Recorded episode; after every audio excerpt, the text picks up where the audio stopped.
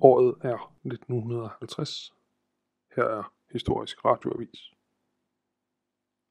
Det er netop bekendtgjort, at statsminister Hans Hedtoft har udskrevet folketingsvalg.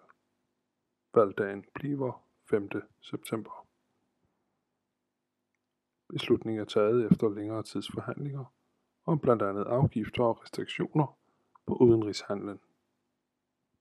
Vi stiller om til vores politiske korrespondent, der har søgt ly under en paraply på Slotspladsen. Det var ikke helt uventet, da statsministeriet udskrev valg i dag. Det kommer i kølvandet på de frugtesløse forhandlinger, der har stået på om primært udenrigshandel.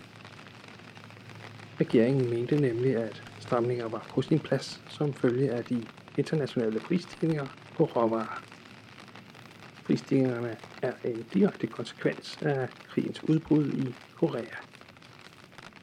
Jørgen Jørgensen, Christiansborg. Et andet emne i valgkampen forventes at blive forsvarspolitikken. DKP og det radikale venstre har eksempelvis stillet sig mere kritiske over for Danmarks deltagelse i Atlantpakten. Nu til sporten.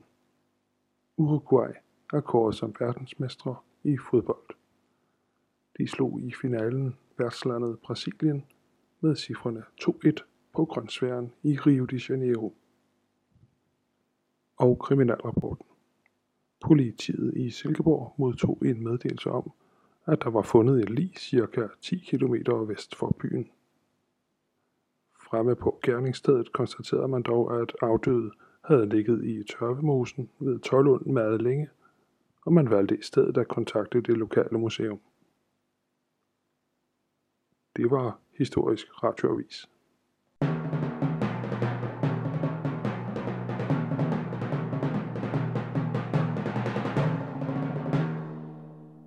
Husk at du kan danse en regndans eller sende en brevdue, hvis du ønsker friske nyheder fra et andet årstal.